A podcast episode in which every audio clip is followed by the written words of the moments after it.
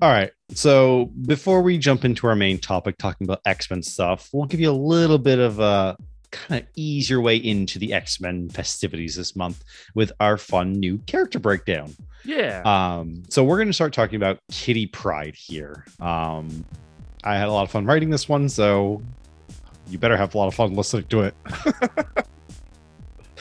I don't know why it went so aggressive there. Look, you're just so salty tonight. I'm here for it. Just be salty. All right. Katherine Pryde started life as a regular Jewish girl from Illinois when she began to develop her mutant abilities around age 13. Both Xavier and Emma Frost of the Hellfire Club took notice of this young mutant and tried to recruit her. After seeing the atrocities that Frost was doing to the X Men, she decided to join Xavier at his school instead, becoming the youngest member of the X Men in the process. She originally took the codename Sprite, but over the years, and after a brief stint of brainwashing, uh, Kitty tapped into the darker aspects of her soul and adopted her more well known codename of Shadowcat. During her tenure as Shadowcat, she became a world renowned superhero and ultimately became headmistress of Xavier's school and leader of the X Men. Lately, she's found herself using the moniker Red Queen, Kate if you're nasty, and working with Emma Frost on Krakoa. Also, and this may be the most important bit, she has a l- long and tight bond with Lockheed, the intelligent alien that resembles a dragon, and the two are essentially inseparable, which I'm kind of jealous about because I kind of want a dragon.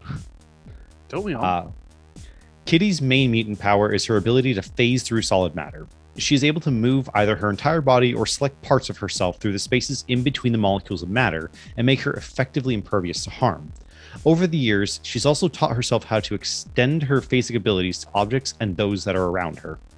This power does have its limitation, however, as she has to actively see a threat coming to be able to phase through it and can only pass she can only phase as long as she can hold her breath since she's unable to breathe while phasing.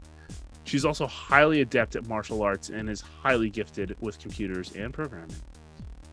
So Kitty made her first appearance in Uncanny X-Men number 129 in 1980. Almost immediately after her introduction, uh, she played a central role in Days of Future Past storyline, where she's possessed by the consciousness of her future self to warn of a dystopian future. She and Wolverine had a miniseries called Kitty Pryde and Wolverine, which told of a, a coming of age story for the young mutant, as well as being the point at which she adopted her Shadowcat identity. If you want to see a very different take on the character, check out Marauders from 2019, where Kitty, of course now going by just Kate, becomes essentially a pirate queen and frees mutants from hostile forces the world over. That uh, when I was doing the research for this, I was like, "Ooh, Pirate Queen Kitty Pryde, yes, please." You think you're salty? She is a a alcohol swilling, uh, bad bitch Yep. Of, of, bad bitches. Like it is, it's a run that you in particular, my friend, will enjoy.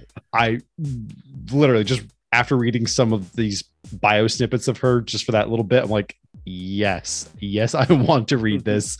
just Pirate Kitty Pryde, you sold me. So there was a lot of X Men um, dropping when the whole Krakoan age started, and Marauders ended up being among my favorite. So yeah, yeah, go ahead and check that out. And that's Kitty Pryde for you.